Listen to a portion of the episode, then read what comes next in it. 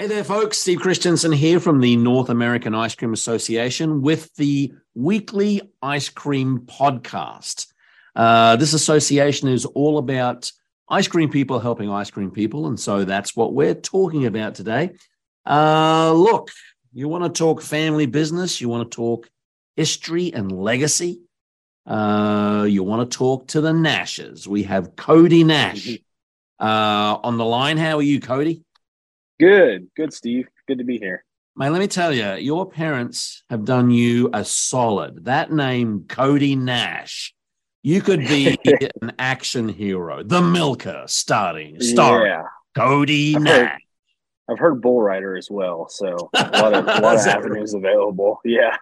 well, if anyone's suited to be uh, bull riding, it's you, uh, mate. I really appreciate you coming on today. You've got a, a fabulous history to your business, where a lot of people you know, when they're starting out in business, they kind of want to attach a story or a, some longevity uh, or history to a business. I remember talking to a gentleman once who um, opened up a relatively new ice cream business, and it was named after his grandma. And he said established in 1933. And I said, Has your business been around uh, that long? He said, Well, no, that's when grandma was born. It's kind of a play on it. It's like, oh, okay, well, gee. Uh-huh. But the Nash Family Creamery has the actually a fascinating uh, backstory. Do you want to kind of touch on that mm-hmm. a little mm-hmm. bit? Yeah. So the the origins of the business kind of date back to 1929 when our family started in the dairy industry. So that's kind of where we trace our roots back to. So it was my uh, great grandparents that started uh, in 1929 in the Central Valley of California, so around mm-hmm. the Fresno area.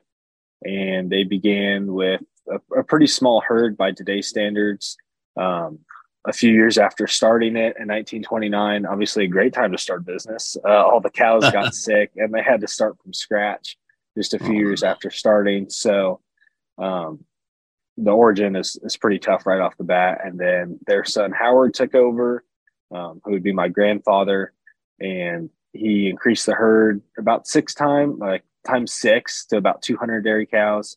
Yep. Um, expanded the business, moved it to a, a nearby location, um, and then he got sick in the 70s or 80s, and then that's where my dad entered the picture. He took over the business at the age of 20, came back from college early, uh, still in Central California, and grew from 200 cows to 1,200 cows, built a bunch of new infrastructure, won a bunch of awards for quality, which is a big deal in the Central California market because it's it's like the number one dairy or one of the top dairy areas. I don't want to make any Wisconsin people mad, but uh, right, it's, one right. of the, it's one of the top uh, dairy areas in addition to Wisconsin. So uh, really, really cool that he was able to win production and quality awards. And then in now, can I can I can I pause you sure. right there?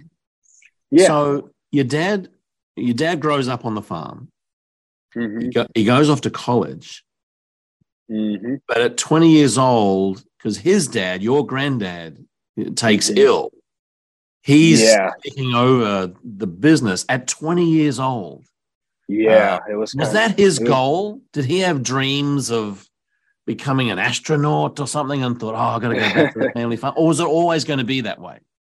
No, he was always going to be a dairy farmer. He loves dairy cows. That's his passion. And he's he's really good. I mean, he has what we call in, in the dairy industry a cow eye, so he can spot. Uh-huh. Uh, he can spot, you know, a cow that's not feeling well, or you know, a cow on the other end of the spectrum that is feeling well. I mean, he can just right. read them really well. My sister has that, um, so he was always going to do that. That's what he was in college for. So, do you have cow eye, Cody? uh, mine's not as good, uh, so I've, I, that's not really. It's not really something that I have an innate uh, skill for. It's something that's been learned, and it's still not that great. My passion when it comes to the dairy farm is more of the farming and plants and right. uh, crop production and stuff like that. So, right.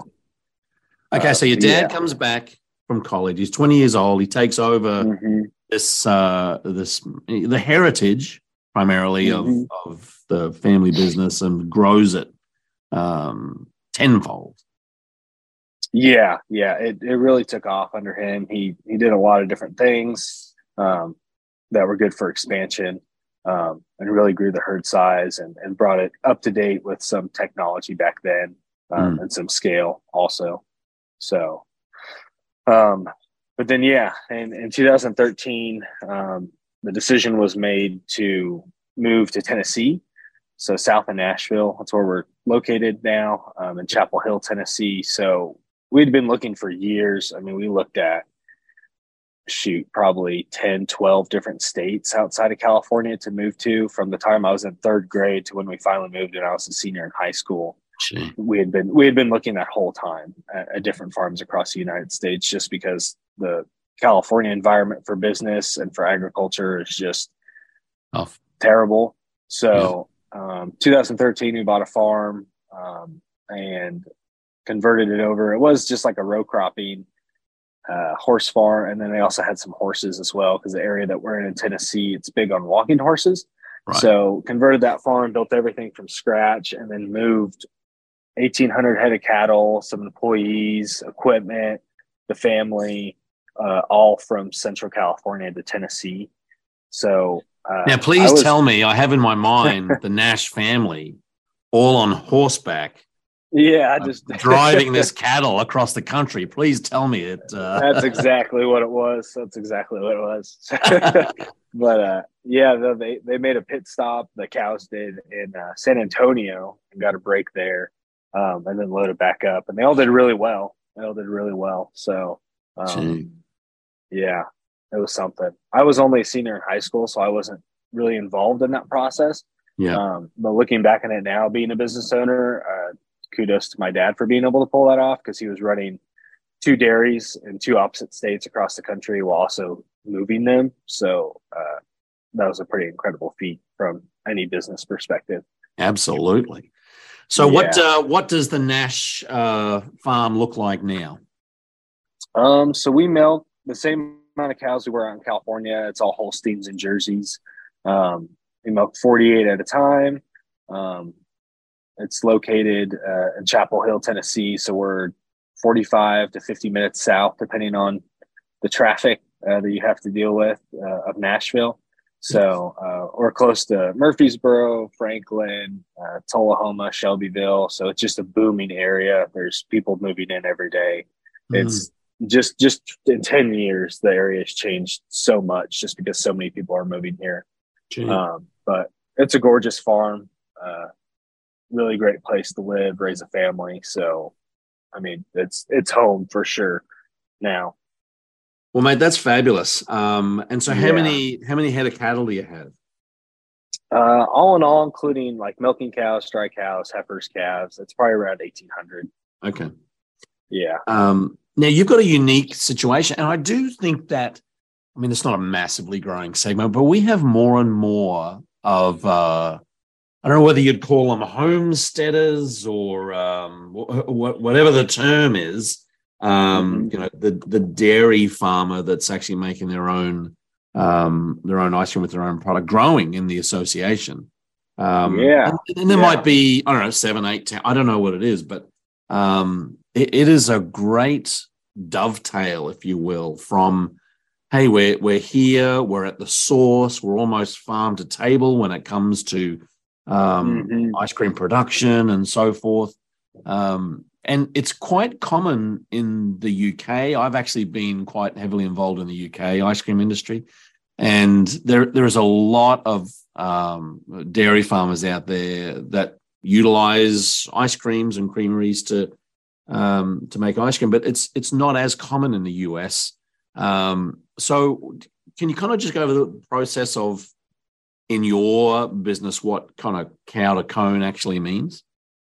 Yeah, so it's it's a lot of origin from dairy farmers wanting to create a brand for themselves.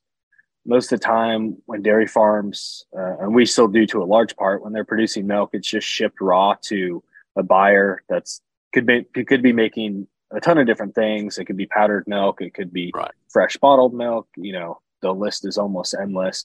So there's just a movement in the agriculture community for people to start branding their own products to add some revenue to the family and the farm. Yep. So yep. that's that's that's the route that we decide to take, and I think a lot of other people are seeing that it's a it's a way to diversify into something that's not quite as cutthroat as the dairy industry that you're essentially dictated your price versus um, being able to set your own prices and make your own product and see that see that product all the way through to the customer's hands. So right. And what uh, percentage when you're um, milking what percentage of that uh, milk is going into your product versus still going out to uh, to the supply chain yeah it's still it's still very small the amount that we use ourselves. Yep. and that's that's actually all going over to our cheese plant. Um, so oh. it's it's still very small because we're making we make four tankers every three days. Uh, right. so it's it's just a lot of milk. Yeah. It'd be a ton of ice cream and cheese. So it's still pretty small but it's it's been successful even though it utilizes uh, such a small percentage of the milk we're actually producing on the dairy and tell me, um, you've you've only just started the ice cream process in um, Tennessee, correct?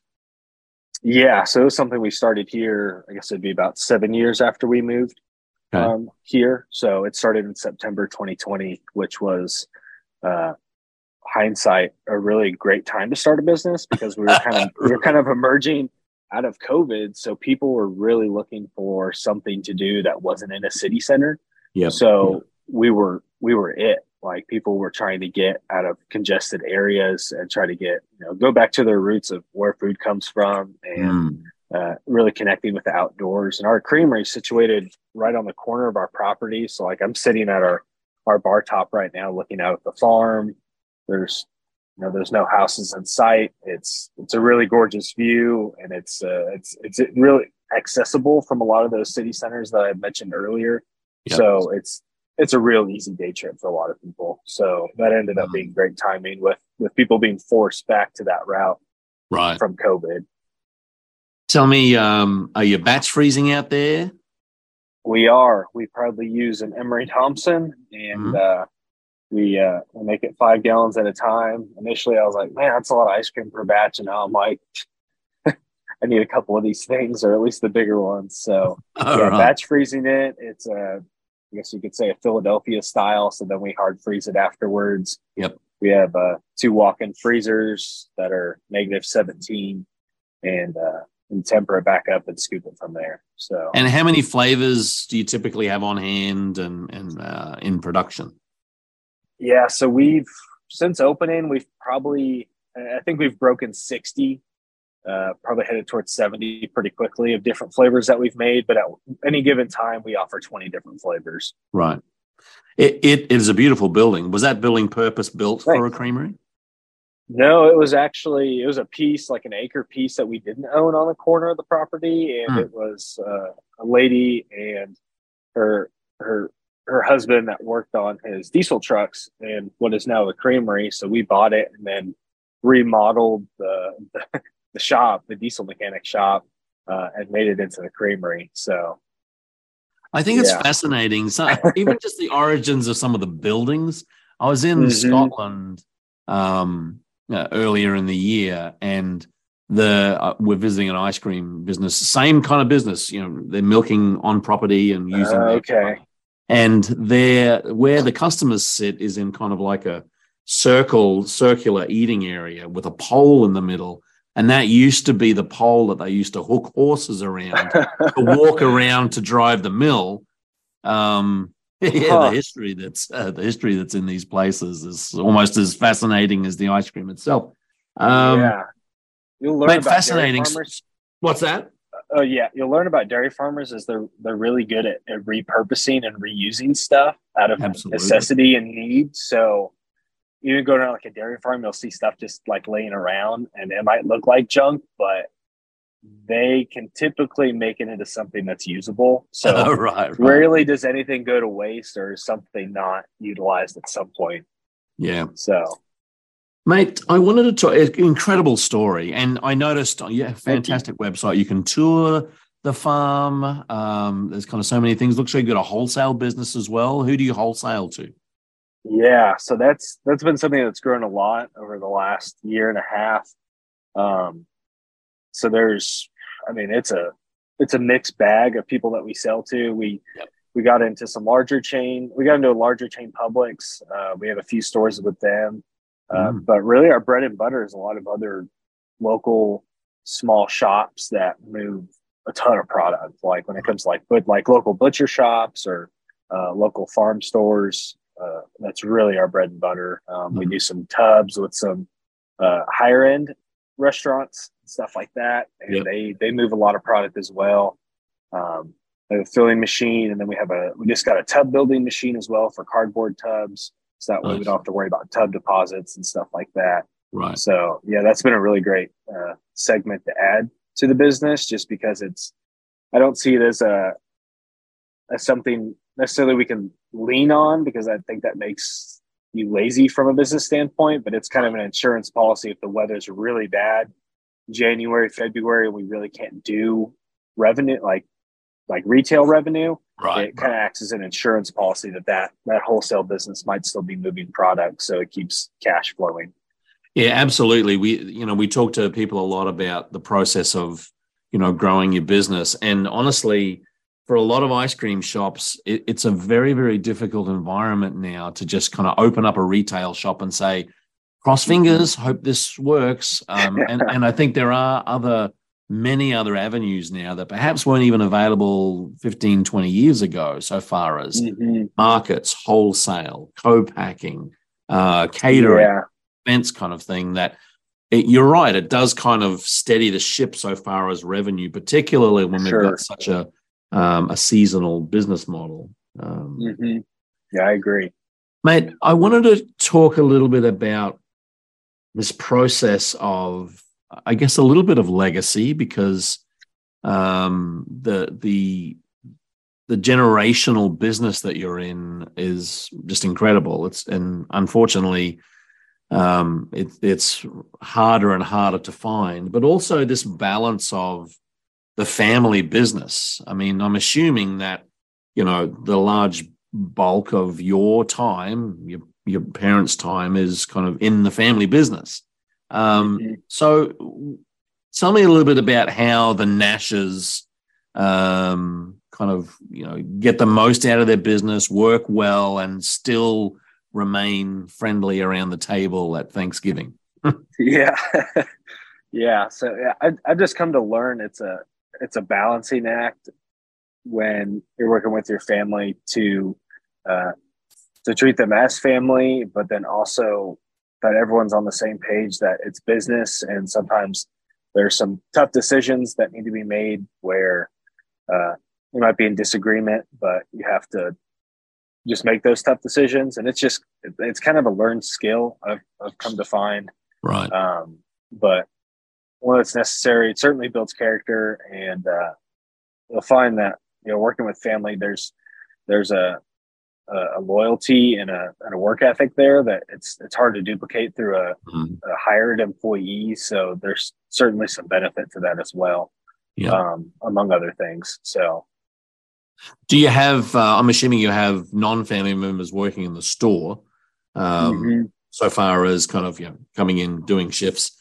Um, what's the yeah. I guess dovetailing in so far as um, because I, have I've worked with some businesses where you know it's kind of seven family members and one non-family member employee, yeah. and they really you know want to make sure that the same culture, the same feeling, the same passion is instilled in the non-family employees as uh, with the family employees. Do you find that that's a challenge, or what's the process in that? Uh, no, honestly, we have a, a really good set of employees. We have probably approaching 30 since we're kind of ramping back up for our mm-hmm. summer business. And I, I, really try to focus on on company culture and make sure that everyone feels included and to and to dish out a lot of responsibility because I, I feel like it makes people care. So right. I'm, I'm I'm big on delegating tasks to people and uh, giving them some autonomy yeah. uh, to run their own segment of whatever they've been delegated for. And it, it just builds uh, some loyalty and sense of belonging to the employees. And we have a pretty low turnover rate. And we have, we have people that stick with us for years, uh, have stuck with us for years. Our manager's been with us since uh, pretty much we open. Um, but she does a great job among other uh, other managers that we have and we're we're we're blessed to be located close to three high schools, and since we're in like a rural setting, we're we don't have to compete with as many large chains to get that that high school labor, uh, which has been kind of a blessing, and uh, it works out well for them because they don't have to commute a long ways into town uh, to get a, a, a job, and they're they're making pretty good money for what it's worth. So right. Uh, it's a it's a good symbiotic relationship for sure. Yeah, I think that that's uh, you know from an entrepreneurial standpoint, it's hard for some people to let go of some of those tasks. And particularly someone who's building mm-hmm. this business up from the ground is that well you know no one can make ice cream as good as me. No one can um, you know greet a customer as good as me. But i agree 100% in what you're saying is that if you don't give an employee any responsibility and it's basically just blowing off three or four or five hours on a shift there's no mm-hmm. emotional connection with the success of that business um, mm-hmm. and I think you bring up a really good point so far as I call it emotional equity. These these kids, these employees, uh, they, they, don't have money in the business. They don't have any kind of stake in the business apart from their time mm-hmm. there. But when you've got the opportunity to have someone say, "Hey, you know, I really contribute to this business. I I have an mm-hmm. emotional stake in the success of this business." Um, it allows the business owner to step back a little bit and they can kind of concentrate on growth and some of these other things you were talking about and you know not only free themselves up to do that but have an employee that really is invested in the success of the business which is rare these days. Yeah i'm i'm stealing that term emotional equity. That's good. That's that's spot on. That's exactly that's exactly what we try to build. So i'm glad to have a, a term for it now. But yeah, yeah i don't I know whether i coined it but um, I, I use it yeah. a lot because um, I think it's a principle that you know has just a lot of different ramifications for for good. Um, so, what's the future of uh, Nash Family Creamery? Is it uh, going to continue down the generations? Are you uh, um, you're kind of in it for the long haul, like dad and granddad and great granddad? Yeah, absolutely. It's uh, definitely definitely keeping it in the family, uh, continuing growth uh, on our retail and on the wholesale side. Um, me and my wife just had our first daughter this past December, so oh, fifth generations, fifth generations here. Um, so definitely thinking about stuff down the road. How does this, uh, how does this benefit her and our future kids and, and the next generation? I'm I'm only 27, but I, I feel like I've already had quite the blessed life. So it's it's really just thinking about what's you know what's for the next generation, what's what's building so that that they can they can utilize this and be blessed by it the best that's that's possible. So that's Absolutely. kind of the focus. Sweet. Well, mate, how yeah. do people find out more about the Nash Family Creamery? Yeah, so we have we have Instagram, Facebook. We started a TikTok recently. We'll see if that's see if that's around for much longer. I don't know if they're going to ban right. it. Uh, and then we have a, a website. Um, there's some contact stuff on there, and then they can obviously visit us at, in Chapel Hill, Tennessee, if they're ever swinging through Nashville for all the different craziness that occurs there. We're not too far south. So that's fabulous. Well, hey, I really appreciate uh, spending the time and story. I think that um, you have a very, very unique business and the, the, the process of growth and family and uh, the, the time invested is fabulous. We'll put all of those links in the show notes here. Um, and look, if you're interested in uh, having your story featured on the Ice Cream Podcast. We'd love to hear from you. Info at icecreamassociation.com. And for everything about opening and growing your own ice cream business and uh, rolling it into a multi generational, you can visit us at uh, info or the website is uh, icecreamassociation.org. Hey, thanks again, Cody Nash. Um, I think you need to trademark that name for something. Yeah. for something spectacular. I don't know what it yeah. is yet. I'll work on it. Uh huh. Well, thanks, Steve. I appreciate the opportunity. It was great talking with you. No worries. Have a great day.